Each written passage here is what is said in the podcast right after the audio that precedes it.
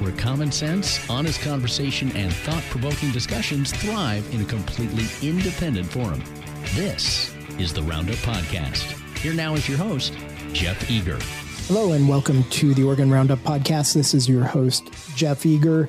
It's been a while since I've been with you on the podcast, been busy on the newsletter front. You can check out all those things at OregonRoundup.substack.com Com, but today I come back to your ears with a very cool interview with uh, Richard Cheverton, who writes for the Portland Dissent, uh, which is another publication on Substack that's devoted to Oregon and mostly Portland specific stuff. If you like my stuff, you'll probably like his and his co author Pam's stuff. Uh, go to Oregon, not Oregon Roundup, portlanddissent.substack.com to check out their stuff. I we I talked to Richard about the state of journalism in Oregon and Portland specifically. Richard is a retired journalist, and uh, and then we talk a little bit about Portland's uh, charter reform, uh, which is taking the number of city councilors in that city from five to twelve. Richard's got some concerns about how that's going to play out. He does a relatively deep dive into that. We uh, have a great conversation. I hope you enjoy it.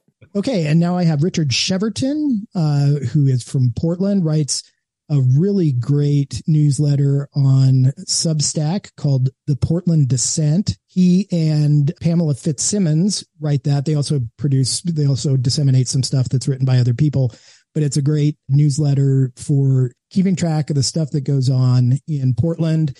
Richard, welcome to the Oregon Roundup podcast. Great to be here. Thanks again for joining. And uh, just tell me and the listeners a little bit about your background, what you're trying to do with the Portland Dissent, uh, and then we'll get into some meteor questions. I basically, uh, Pam and I, well, I can't really speak for Pam, but I, I suspect that we both had the same uh, reason for starting Portland Dissent, which was basically we had been in the uh, newspaper business, both of us, for a very long time. I retired, she's been retired. And we looked around at the quality of journalism in, uh, particularly in Portland, and if they had been doing their job properly, uh, wouldn't have left much room for us to uh, raise a ruckus. But actually, uh, it's it's been really easy because there are unwritten compacts. There must be a, a master list somewhere, probably in Therese Bottomly's bottom drawer, of things that we will not, under any circumstances whatsoever, talk about ever in Portland because it's just nice, not nice to talk about them. And Pam and I talk about those things. And so it's kind of ridiculously easy. It's uh, kind of the old shooting ducks in a barrel kind of thing. Uh, you know, we did it, I think, because we were amazed at the at the quality of journalism in this town, and secondarily, uh, you know, when you're bored, when you're uh, retired, you get bored very easily, and so we were bored. you know, we started out with I've forgotten how many people we had in the beginning. It was probably six. I dragooned my uh, girlfriend into uh, reading this stuff. I was kind of mostly writing it to uh, convince her that I was really a brainy guy. but uh, it has grown for reasons that amaze me. We have never marketed it. Uh, if anybody's found it, it's been strictly by chance. You know, now all of a sudden there are a whole bunch of people who read this stuff and that kind of changes things because when you actually have an audience and and and you can probably speak to this as well and there are people reading you and they're pretty smart Yep. Uh, it really it really makes you up your game and yep. uh, it it puts a little bit of pressure on that we hadn't really anticipated but um, it, has been a heck of a trip actually um, and I, I must say that you know, in all the years that I was in the news business at, uh, you know, papers in Philadelphia and Detroit and Seattle and Southern California, this really honestly is the most fun I have ever had in the news business bar none. I, I I love doing this stuff. Why do you think that is? Why do you think this is your favorite? Is because you don't have an editor? Yeah, I don't have an editor, and you know the other thing is uh, newspapers. Uh, it's not the when I was in the newspaper game, it was really pre-internet or just the transition to the internet, which nobody in the newspaper business understood. Nobody. It, it was very difficult to to get a sense of who was reading what in this, you know, like five pound bunch of newsprint that we would drop on everybody's porches in Southern California every Sunday. I mean, it was a gigantic, massive yep. object. And uh, there was no really reliable way to get a sense of what the heck people really wanted to read, how they were reacting to what we were giving them. And this leads, and, and you see that the tertiary aspect of it, mostly in the Oregonian, to some extent in Willy Week, of, well, if we can't tell what the people really are interested in and we're not getting a sense of where the eyeballs are at, that gives us complete and total authority to define news any way we want and it was really kind of the bad medicine, may taste terrible, but it's good for you. That kind of mentality was very, very prevalent in the newspaper business. Mm-hmm. I would have to plead guilty to it. Mm-hmm. But it's pretty obvious. You pick up the Oregonian, and, uh, you know, they're really not a print newspaper anymore. Yeah. But, uh, you, you know, it's, it's a bunch of people who are in a, a real psychological bubble who uh, really are just mostly self-referential, and they they just don't really kind of have any functioning relationship with whoever the heck is out there in the dark reading them. They're they're, they're not attuned to that in any way. Mm-hmm. It's understandable, but it's it's not healthy. And the, one of the problems in Portland now is that we are in a period of uh, now I could be wrong on this, but I think we're in a period of very profound transition between one physical form of journalism and another. The best example of that is, Jeff, what you're doing and what PDX Real is doing and what uh, the various uh, people on Twitter are doing, which is to is to really kind of reformulate journalism um, and, uh, I, you know, who knows where that's going to lead, but I think the day could come when the Oregonian just simply doesn't exist in Portland anymore. Uh, right. Uh, it, it, it, will be amazing if they can survive.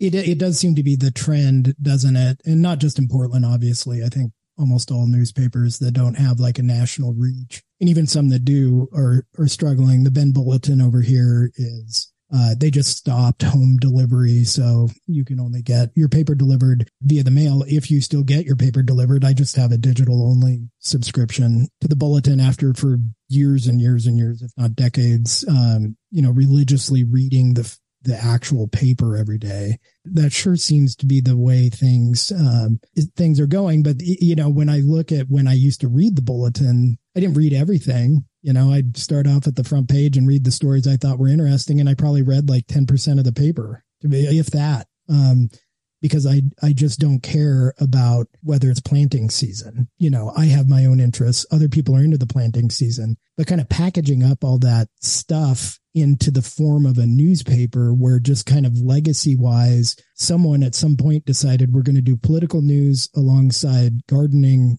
tips uh, alongside comics, alongside, you know, who knows what else. That model sure looks like it's failing. Yeah. Well, it it it's kind of like uh, it, it's happening everywhere else in society when you really come right down to it. You know, the whole arc of commerce, really, the the huge department store with all these various departments all under one roof, four or five floors, escalators. That's really obsolete, and uh, people are are beginning to understand. And I think this is a real impact of the computer era, the internet era. Is I'm as good an editor as they are.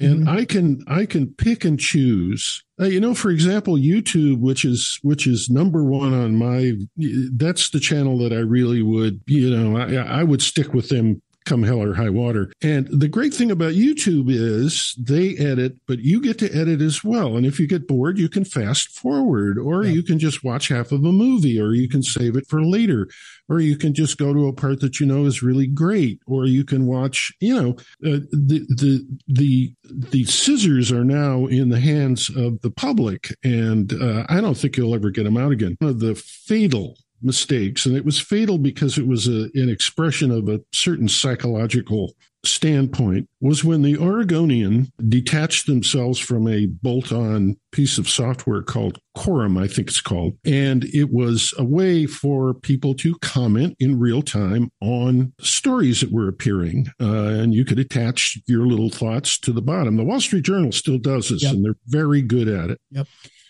For whatever reason, it couldn't have been an economic decision. I don't think Quora costs very much to, to run.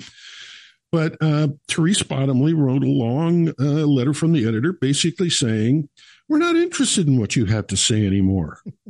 we don't care. Go somewhere else and express yourself. You know, Willy Week has banned Pam and myself for life. uh, it doesn't take much to get banned for life. Uh, they tend to like people who kind of roll around in the muck. Uh, but people who have something fairly serious to say, particularly if it involves the attorney general of the state of Oregon. Uh, uh, I wonder why dead. that is. they're gone. and why why would, about it. why would Willamette Week be be uh, skeptical of people who are critical of the attorney general of Oregon, Richard? It's a family thing, I guess. Yeah, what uh, Rosenblum's husband is the publisher. Is that right? Or um, they're mixed up together in that somewhere, but yeah. uh, but you're you're not at liberty to say. not at liberty. By the Willamette Week. Okay. yeah. No. It's uh, yeah. That's that's very true. And you you know you kind of compare that approach to where you and I write, which is on Substack, uh, which you know has its own kind of shortcomings. But I mean, you can turn off your comments, but I don't see many Substack writers that do that. And it's kind of more of a community and more of you know i know i get emails from my readers i get comments on the posts etc and it's really a useful kind of feedback mechanism for what people are thinking about what you've put out there that i think me as someone who writes for the public it's important to me. So it seems weird to cut that off. Yeah it's really interesting uh, that people actually like to take the opportunity to put their thoughts you know, and some of these things are very obviously things that people have done a great deal of thinking about and share them with um, people that they have no idea who they are, do it in good faith, and say, uh, nine times out of 10, they say things that are really, really smart. And yep. I can't tell you how many uh, people have commented on pieces that uh, Pam has done and I've done, and even some of the guest pieces that we've run, where they'll raise an issue that I, you know, I kind of thought, gee whiz, I wish I'd thought about that. Yep.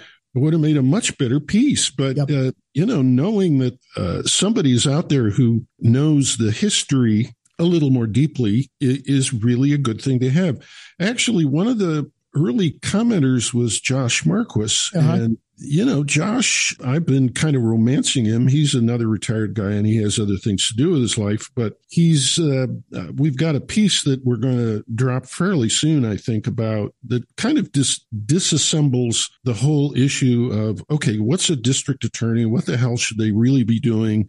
Yeah. And, uh, what, what is the case for the very, the two guys that are running mm-hmm. and and written from the standpoint of somebody who's done that job and also has a great sense of history and um, I, we never would have come I, I never would have encountered josh uh, except for the fact that he was able to comment on earlier pieces and you kind of sit there and you think golly this guy's got something to say yep. which is terrific and and that is not an attitude that is common in any newsroom i would contend in the united states today it it you know we are the priesthood mm-hmm. we have our diplomas on the wall worst thing that ever happened to journalism. And, uh, you know, we know and you don't. So just shut up, relax, sit back, read this garbage that we're handing out. Pay us and that's that's just not a corporate solution to the problem that they're facing i think. Yeah it, it sure isn't working out for them right now. I can see the day when advanced communication which is a huge company privately held so we don't know how healthy the company is but we do know that newspapers are not doing well economically. Big magazines are are really in deep trouble. And i can see the day when you know, the grandees in New York kind of look around the portfolio and go, what the hell are we bothering with this little thing out in Portland, Oregon?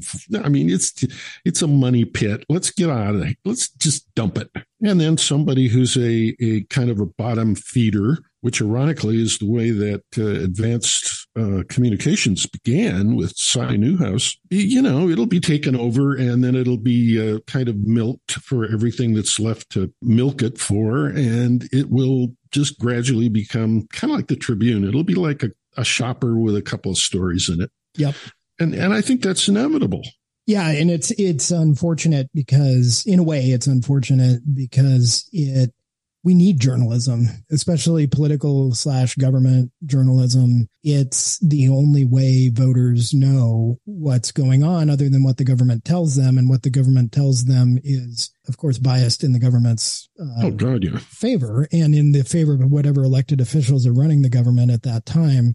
So just as we're facing just some really critical public policy issues, especially in Oregon, but everywhere, to have the the kind of legacy mechanism by which people got their government and political news evaporate or at least dwindle uh, significantly. That timing is unfortunate, and I don't think it's coincidental. I think that a lot of our our problems right now are based on uh, people just not really knowing what's going on, and everyone's siloed into their own kind of people who read my stuff, you know, come from a certain background, largely, not not entirely. Um, and people who read other stuff come from the other side and it's siloed. I think part of that is because the journalism folks who ran or, you know, worked at these legacy outfits for a long time, they were siloed too. They were biased. They were of a particular political opinion and they just pretended they weren't and they still do to a to a large degree but that's just that's just not realistic. I don't think people see the world that way. I don't think anyone believes that someone who writes about politics for a reason for a living really has no interest in the outcome. Well uh, they certainly do. I mean, let's face it. If if you are going to, uh, and I can't speak for you, but I, I, think anybody who gets into the business of um, journalism is kind of an egomaniac in a way. yes, you, you, you have to trust that you have something to say. One, you know, one of the best parts, uh, I think, of the whole Substack evolution is that you don't have to fill a newspaper every damn day. Yep. And you can write when you have something to write about. And the the fill the newspaper mentality has led journalists to make so many really fundamental mistakes that and you know, the internet is is even worse in a sense because it's gobbling material 24 7. There's not a lot of editing going on. Probably a lot of stuff is go, well, you know, who edits me for that matter? Mm-hmm. The compensation to that is that as a reader, you can kind of pick and choose which voices you you want to pay any Uh, kind of attention to. And the problem with the newspaper is that they've packaged all of these varying talents together. You, you can't believe them all. They can't possibly all be just equally competent. And, and you look at the at the bylines in the Oregonian, and that's proof positive without going into any detail yeah, here. But yeah. you know, there are some people writing for the Oregonian who seem to know what they're doing, and there's some who seem in a in a continual daze. It's like they're floating in midair. Yep. they're yep. not attached to uh, anything that you can kind of say is, oh, gee whiz, is it reality? You know, that that's a very disconnected kind of newspaper. And it, it really shows, I think.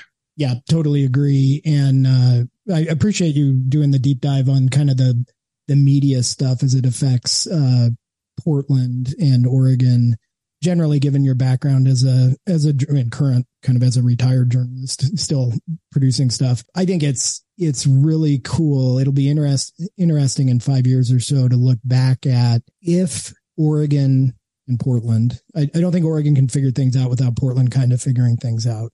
If Portland and Oregon figure things out somewhat in the next five years, it'll be really interesting to go back and look at why what changed. And I think that the stuff, you know, you mentioned PDX Real, uh, you guys, you know, rational in Portland. There's tons of people on Twitter trying to get Portland to do things differently. It's all, I think you've used the term in at least one of your pieces, pirate journalism. And it is. It's a bunch of us like me. I don't know what the hell I'm doing. I, am not a journalist. yes, but, you are. But there's there's a bunch of people out there that kind of have their own homegrown things that we're all kind of pounding away at. And I think it I think it does uh, it does over time make a difference. And you know, some of us were saying things like Portland's on the wrong track, Oregon's on the wrong track before it was cool to say that. You know, you were certainly one of those, and hopefully it'll it'll help change things. Well, you have to start somewhere. Uh, you know, my w- one of the places that I was, uh, I went to school in Chicago and I worked uh, for two or three different uh, media outlets in Chicago.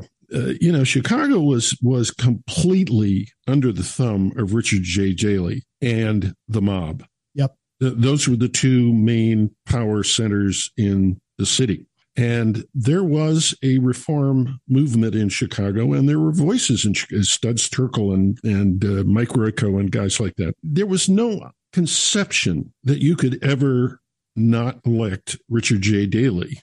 I was involved in a campaign. Uh, it was mostly symbolic, but you know, you, you get into a campaign and you get serious about it. Uh, a guy named Dick Friedman, who was running against Daley, you know, we weren't going to win, and we knew it.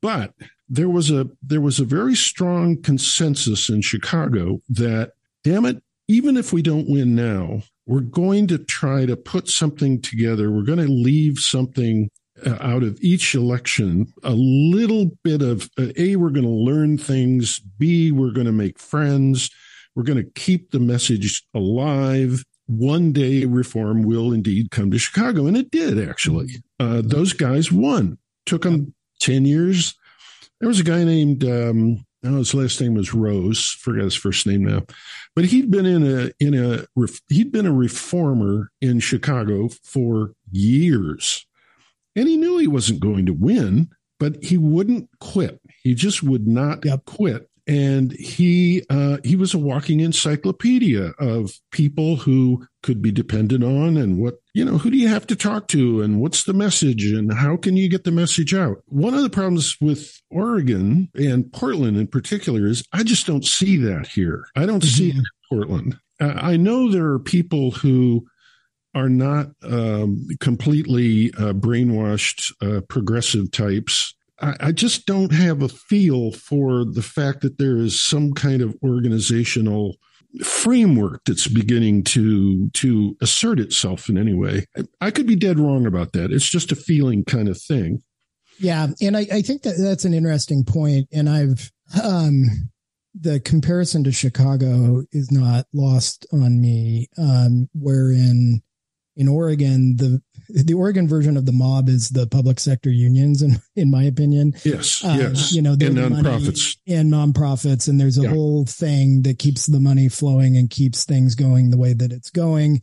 And part of what needs to happen is that that cycle gets, if not broken, disrupted, um, so that some other ideas can be involved in governing governing the state. Um, but I, I, I think I'm a maybe I'm a little more optimistic than you are uh, in the sense that probably wrongly so, uh, but there, there is if you compare where we are right now in 2023, we're recording this November 1st, 2023, to where we were say in March or April of 2020. That was like March or April of 2020 was bad bad uh, yes. from in Oregon and everywhere, but yeah. really bad in Oregon in the sense of you didn't even hear dissenting voices from mm-hmm.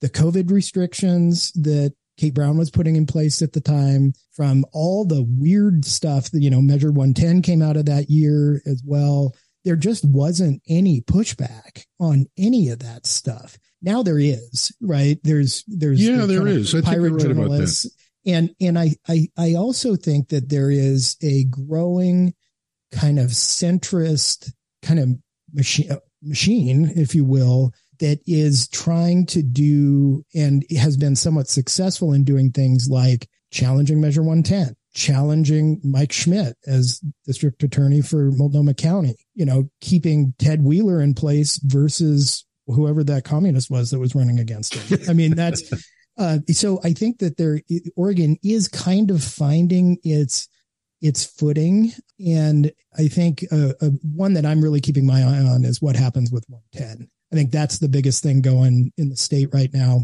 And if people are able to get 110 significantly pared back or repealed, um, that's a that's a major feather in the cap for this kind of centrist coalition that I think and hope is is growing in the state. 110 is a really interesting issue. Uh, I've been trying to kind of get my head around it because nobody seriously believes that that the the throw them in jail aspect uh, is bound to work. Right. Although I have to say, back in my days as a cub reporter back in Cincinnati and in Grand Rapids, Michigan, and other places like that, which were traditional and tough towns, uh, you'd go down to the police court in the morning and there would be the usual scrapings off the street from the night before, and they would be dispensed with in very quick order. And a great many of them, and this was also true down in Yamhill County in McMinnville, pre 110. People who did drugs went to jail. And there was there was none of this revolving door stuff, especially if they caught you with drugs after you had gone on, you know, gotten your first probation. They locked you up. The proof is in the pudding yep. that Cincinnati was not overrun with druggies.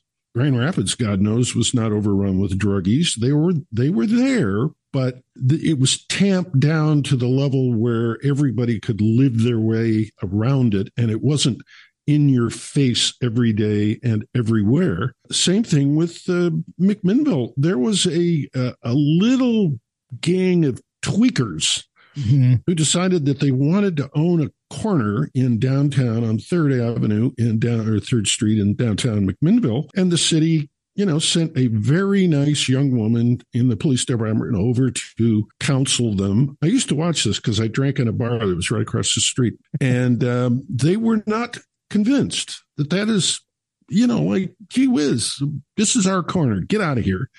And so what they did is they completely remodeled the little kind of like a postage stamp park and made it impossible for them to gather there physically. Mm-hmm and the problem went somewhere else. And uh, that could never happen.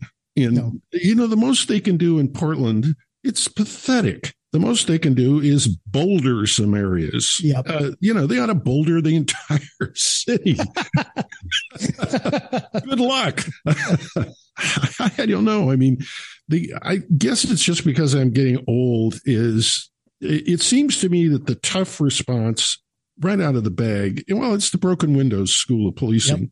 Yep. Which I think is true. You stop this crap uh, before it gets to be major league, and yep. um, then you take you've got fewer major league problems to take care of, and they're a little easier to uh, ameliorate. I think it's interesting that I think with public safety, you, you mentioned the broken windows thing, and then and then we'll transition into a Portland specific issue. But briefly, on public safety, it seems to me that a lot of it is it's like sports. It's uh, in a way like much higher stakes, of course, but momentum and perception is huge. So I think part of what Giuliani did in New York was, and Giuliani's a he's a nutcase now, but he was, in my estimation, a pretty good mayor of New York. He's great. Um, and he made it clear what really it, when you boil down all the stuff he did it was, we're not doing it this way anymore, that we are not to- tolerating crime. We are not tolerating disorder in our city. And everything he did was toward that end. If you have a municipality that, that has that as its goal and actually backs it up with real policy for a sustained period of time, you, you end up not attracting people that want to do disorderly things. Uh, and you end up uh, you know, kind of maybe helping to reform some of the people that were doing disorderly things into not doing disorderly things. And Oregon is headed in exactly the wrong direction right now. I think that we might be turning it around. I think doing something significant with 110 would definitely send a message that Oregon has a different approach to public safety uh, and certainly drugs uh, than it did a few years ago. And we just need that momentum to shift. It's going to take a long time and it's going to take a lot of people doing a lot of things. We just are sending the wrong message right now that anything goes. And if you want to live in a place that anything goes, Oregon and especially Portland is, uh, is a place to be. So on that, on that note, Portland, uh, you, you and Pam do a fantastic job covering Portland City Hall stuff. Like you're, you guys are my go-to on that. Um, oh, thank you. And especially you just, you just published in the last few days a pretty lengthy piece about uh, the, the city of Portland's charter amendment that was approved by voters what in the last year or two. And it's going to significantly change the way Portland is governed, or at least the mechanics of how Portland is governed. And um, it's something that I've followed kind of generally. I think a lot of my listeners have followed it generally. But I was hoping you could give us kind of your your take on what it is. First of all, the amendment, and then what the effects are likely to be. Well, I want to I want to go back to the point you just made, which I think is just absolutely spot on. The the idea of setting a, a, tone, I guess you would say. Yep. It's been very interesting to watch uh, Wheeler in the mm-hmm. last uh, maybe two years of his time in office. And I'm a little sorry that he's not going to run for reelection. And that's yep. a strange thing to say because I've been very critical of him. But I think Wheeler has finally, finally started to figure it out. And the problem that Wheeler has had is that every time he says something that sets a tolerance level, let's say, like this, we're not going to put up with this shit anymore. He ameliorates it. And, and this is true even, I think, of Gonzalez to some extent. Take a strong stand, but then you get sort of into the, into the, well, yeah, but, and the, yeah, but they're all humans too. And we yeah. can't do this and blah, blah, blah. And it, it, it just gets his message of strength just gets uh, completely befuddled. So you don't have any powerful, strong, we're not putting up with this shit anymore kind of voice in Portland politics.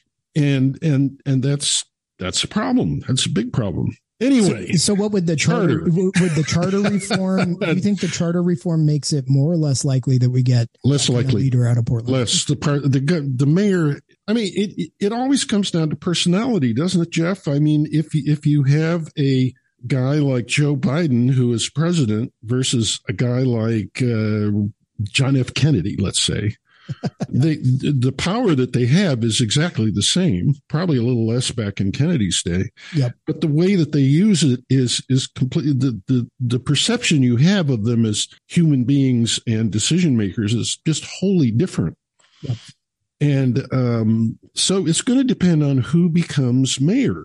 And the problem with that is that the mayor truly has no power per se. Uh, and it, to the extent that they will have power is is going to be completely a matter of who uh, who is sitting in the big chair. It, it would have to be moral persuasive power, yep. and I don't see an awful lot of dispensers of that kind of political power in the menagerie of people in um, politics in Portland. I mean, ev- everybody is trying to, you know, shave the corners off, and we can't be too rough here. And yeah. and who's going to come out and just pound on the lectern? And that's what that job is going to require: is a clarity of vision and an ability to to focus on very key issues. I mean, the brilliance of Giuliani was he understood New Yorkers are sick and tired of not being in control of their streets, and I'm going to do something about it. Period. And that everything was downstream from public safety. That that was yeah. that was ruining New York. That's why people were leaving. That's why the economy there was in the tank. It was all all public safety. I mean, I think I think it'd be interesting if someone ever did a really uh, deep dive into comparing Portland circa 2023 to New York City circa, I don't know, 1990 or something, what those, those comparisons are. It seems to me that they're, they're pretty spot on. I think we're further along the the path to anarchy than probably even New York, yeah. because New York it was it was kind of centralized, mm-hmm. But the problem in, in Portland is that the the decay, the indicators of decay, are ubiquitous. Mm-hmm. Uh, my immediate neighborhood, where I live over in Montavilla is it's pretty. It's a pretty nice neighborhood. Mm-hmm. I can't go anywhere in a reasonable radius around uh, where I live without encountering uh, some really scenes of degradation. You know, I can't go over, I can't go across 82nd and go down Stark without going past the uh, semi permanent two, three, four homeless people encamped on the sidewalk in winter you know they they come and they go but they always come. You know you talk to people uh, in the barbershop in johnny's barbershop and they'll tell you oh that gas station on the corner that's where everybody gets drugs. You know everybody in the neighborhood knows what's going on. The saints peter and paul church which thank god they're going to tear down but they're not going to stop needle dispensing. Everybody in bonneville understands that that's like a, a carbuncle over there uh, it's it's being run by a woman who doesn't even live in Montavilla, but you know she's got her own idea about how we ought to treat uh, drug addicts, and unfortunately, it uh, destroys the property value of just about every house that's in any relationship to that church. And she doesn't care. Right. it's not her problem. Right. She's got a she's got an agenda. Mm-hmm. so well, anyway back to the back to it struck me as really weird and this is way early in the whole period when we were doing the substack that we had this group of i forgot how many 14 i think it was 13 14 people who were meeting to devise a whole new government, and nobody was reporting on it. Mm-hmm. Nobody. Yep. Willy Week didn't care. Oregonian didn't care. Television, of course, they did. They didn't know what was going on. Right. Nobody cared. The more I began to look at uh, the stuff that they were putting out, the publicity managed by the Coalition of Communities of Color, I might add, it, it seemed to me that it was uh, uh, just a classic uh, inmates running the asylum and the quality of the people on the commission was dismal. Uh, they were all true believers. They were all defund the cops types. Mm-hmm. Uh, there was there was no dissension on that. Maybe in one or two cases, there were a couple of people who resigned, but they never started yelling and screaming about the the, the craziness of what these people were coming up with. And uh, there were really no public meetings. What the hell? It was COVID era. Mm-hmm and um, they were getting away with murder. and I, you know, I kept writing about it, and nobody else in the city of Portland seemed to be even remotely interested in what was being concocted. Now, now that it's been voted on, uh, with with very very little coverage from from legacy media, people are beginning to discover, golly, we're going to have a whole new bureaucracy. We're going to have all kinds of unelected people who are going to be running all kinds of other unelected people. The one thing you can guarantee is that bureaucracies behave the way that bureaucracies always, always do. They want to get bigger, they're cancerous, and they don't like citizens looking over their shoulder. Mm-hmm. They just don't. Yep.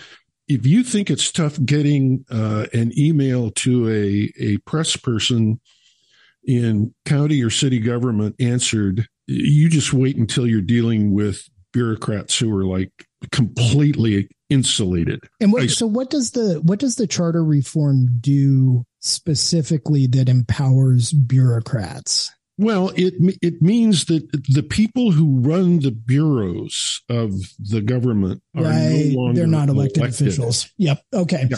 that's right. Because I think in general the what the reform it goes from five city councilors or commissioners yeah. to 12 is that right 12.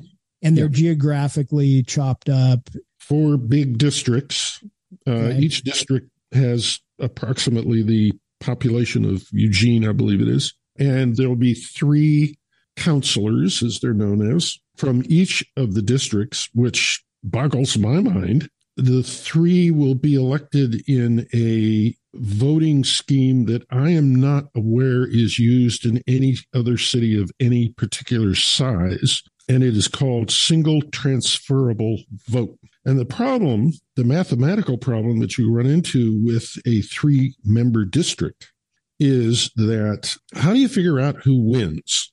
Mm-hmm. And the way that they're going to figure out who wins is that the first person on the and who knows how many candidates there actually will be. There aren't many lining up right now, as a matter of fact. The first person who gets to 25% plus one vote, 25% of the total vote plus one vote, uh, they stop counting as votes.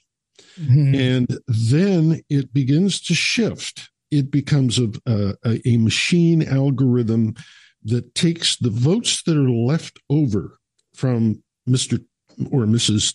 25% plus one and begins to slide them down to second, third choices that voters would obediently yeah. mark on their ballots. Rank, rank choice voting, right? Yes. Isn't that, yep. Yeah. Rank choice is a little different. See, there are two different voting methods embedded in the new charter. One is to elect people with 25% of the vote in the, the districts. Mm-hmm. Nobody will get more than 25% of the vote. Mm-hmm. Figure that one out. Yeah. The mayor will be ranked choice, mm-hmm. which means that if you get 50% plus one vote, you're in, but the odds of that happening are minuscule given the ethnic rivalries in Portland. Mm-hmm uh, if nothing else. And um, uh, so that's a whole different way of counting and shifting votes. And as the Alaska election, I think, proved beyond any doubt, it produces very surprising results. Mm-hmm. Mm-hmm. Uh, and if you had, let's say, for example, let's just pick a couple names at random. Ms. Rubio, who is the avatar of the Hispanic um, vote in, or would like to be the avatar of the Hispanic vote in Portland, mm-hmm. versus Mingus Mapps, black. Mm-hmm. Okay. There are actually more Hispanics than there are blacks in Portland. Sure. And in a citywide vote, assuming that you have a rock solid Hispanic vote versus a rock solid black vote, it get it gets to be a question of okay, who's picking not number one so much as number two now, right. if you have two black candidates who are very powerful, MAP and Jo Ann Hardesty comes back from the dead. Uh, she's got over half a million bucks to do a oh, campaign. She'll yeah. she'd be feeling no pain. Okay, so Mingus Mapps and Jo Ann Hardesty are competing for the black base vote. Well, if you this is what happened in Alaska is that the two Republicans, in Alaska is a Republican state, cut each other's votes up in a way that allowed the Democrat to sneak in as yep. the second choice. Yeah, yeah. Surprise. Yep.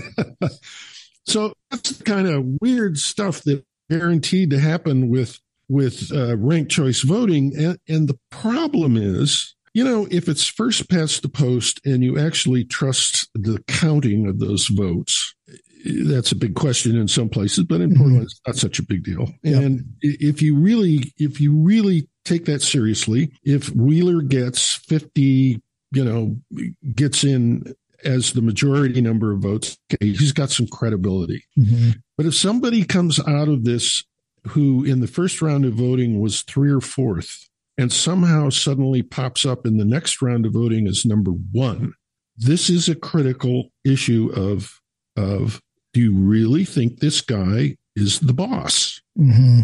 If you're the Hardesty voter versus the Mapps voter, and Rubio comes in because she's not chopping up the Hispanic vote, then you're really peeved.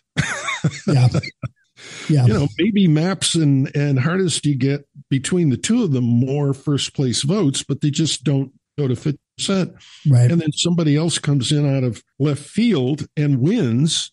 Well, you know, the whole idea that the Charter Commission was putting forward is, oh, this will make everybody get along.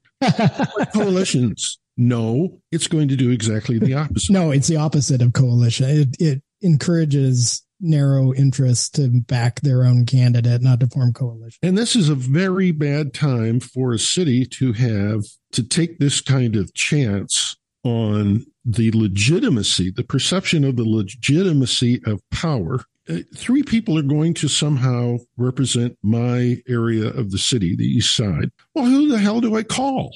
Yeah. Who's number one on my list?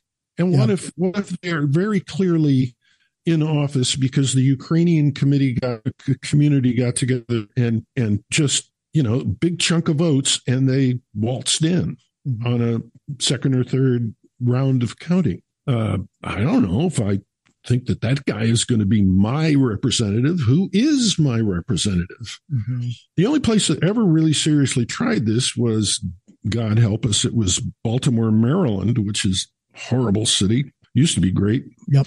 And they gave up on it. It just it didn't work. But you know, nobody uh, that I'm aware of on the on the, the committees, the the the commission, uh, they didn't strike me as people who do a lot of reading in political science or probably even knew what had happened in Baltimore. Yeah. I mean, gee whiz, it's so far away. so I, I, think it's going to be I, maybe I'm wrong. I'm a pessimist, but I think it's going to be an adventure in uh, incompetence, uh, narcissism, and a whole bunch of people who just are going to be overwhelmed and the person who will wind up running the city is whoever is the professional administrator, right. and they will not be answering your phone call, guaranteed. Well, that that is pessimistic, Richard. That's uh, but not not surprisingly, and given kind of the direction Portland has gone in recent years, it, it's in line with kind of everything that's happened up there, which is like maximize racial division give everyone their own representatives so that we just have like these I don't know, political movements based on what race you are. Um, oh, absolutely. That's just, that's it it's for like Berlin. The, absolutely true. It's a great way to tear a city apart. Uh, which is yep. uh, what's happening in Portland. But see, there's there's a lot of money in tearing a city apart. There, there's a lot of money in uh, being a bottom feeder on newspapers that are on their last legs. You can make money from that stuff. Mm-hmm. And the people who are making money, well, you go back to Chicago. The the machine was a total employment. We want to keep a lot of people uh, in jobs so that they'll they and their family will go and vote for them. And when I was in that campaign, one of the people on the research staff sat down and they we knew how many people worked for the city government and the park district and the county, yep. all in the machine. And the number that we came up with is if they all voted for the machine candidate, they and their family, and figure they, you know, it's 2.5 and all that sort of thing, they were unbeatable. Nobody mm-hmm. could beat them. Yeah. They had the absolute majority number. It so it was the employment. It was like a big employment agency with a kind of uh, aspect of uh, routine corruption. I mean, if you wanted to start a bar, you knew exactly what you had to pay to licenses and the health guys, along with a tacit agreement with the mob that you just leave them alone. People people want to have their gambling and people want to do uh, shady loans. They can't get money anywhere else. Yeah, we don't care about it. Go ahead and do it, but just don't make a big fuss. Mm-hmm. But it's very different in, in this machine because this machine Although I think there's an emerging criminal element to the machine. Yeah. But this machine is is not the cutout are nonprofits. And it's very hard to get your hands around that. I've I've been pondering this for the better part of two years. You know, nonprofits are highly unregulated. Most of them do not report promptly their uh, the Form 980s. The IRS is way behind on 980s. You, you, might know what a nonprofit is doing like two or three years ago. Yep. Uh, but not not contemporaneous, and none of them will print their balance sheet on the web. Very few do. Uh, but they are getting colossal amounts of money yes. from the government. Anybody who can't i mean that it, it's a great scam mm-hmm. set up a, a 501k or whatever the hell it is and uh, go you know make nice to the uh, proper public officials and uh, they'll give you a grant to uh, do something well that's precisely what happened with La Mota and that nonprofit that they, Tip of the iceberg, and they set up and because they, I mean, it pretty clearly was set up because they they thought they could get Val Hoyle to give them half a million bucks, and that's uh, that's exactly what they did. Uh, and yeah, no, I I'm with you on the nonprofit stuff. It's super well, hard to you, track. If you go back to uh, Measure 110, yeah, Measure 110 was a colossal amount of money that was going to go to the people who were promoting 110. Yep. They weren't particularly interested in getting a whole bunch of people off dope because it's the same thing with the homeless uh, homelessness incorporated you know kevin dahlgren's target but they you know they need those customers so what what the money really has been spent on largely is uh, harm reduction yep or maintenance programs mm-hmm. or here's a place you can go and sleep it off but serious efforts to get people off drugs or to make it untenable for them to be on drugs which are really the only things that are going to work in terms of reducing the size of the problem yep um not there yeah. It, it, nobody can make any money doing that stuff. What are you talking about? You're taking our customers away. Yep, absolutely. It's a it's a huge um, huge problem. Well, Richard, I want to be, I want to thank you very much for being so generous with your time, but we are, we are out of time now. Ah, okay. How should, um, so people should go to what it's portlanddissent.substack.com. Correct. And subscribe so that they receive your, yeah. uh, your excellent newsletters and can keep up to speed with what's uh, really happening in Portland. And Richard, I want to thank you again for coming on the Oregon Roundup podcast. And I, would love Thanks to have you for having me. Again. I appreciate it. All right. Thanks so much, Richard. Bye bye. Hope you enjoyed that interview as much as I did. Great to talk to Richard. Uh, it's cool that we have this kind of Substack community of people in Oregon who are concerned about the direction things are going and are writing and talking about it. And Richard is a very important member of that group. Hope you enjoyed listening. This is Jeff Eager, Oregon Roundup Podcast. Talk to you next time. Thanks for listening to the Roundup Podcast. To share your thoughts with Jeff, you can email him at jeff at OregonRoundup.com. You can also subscribe to his newsletter at OregonRoundup.substack.com.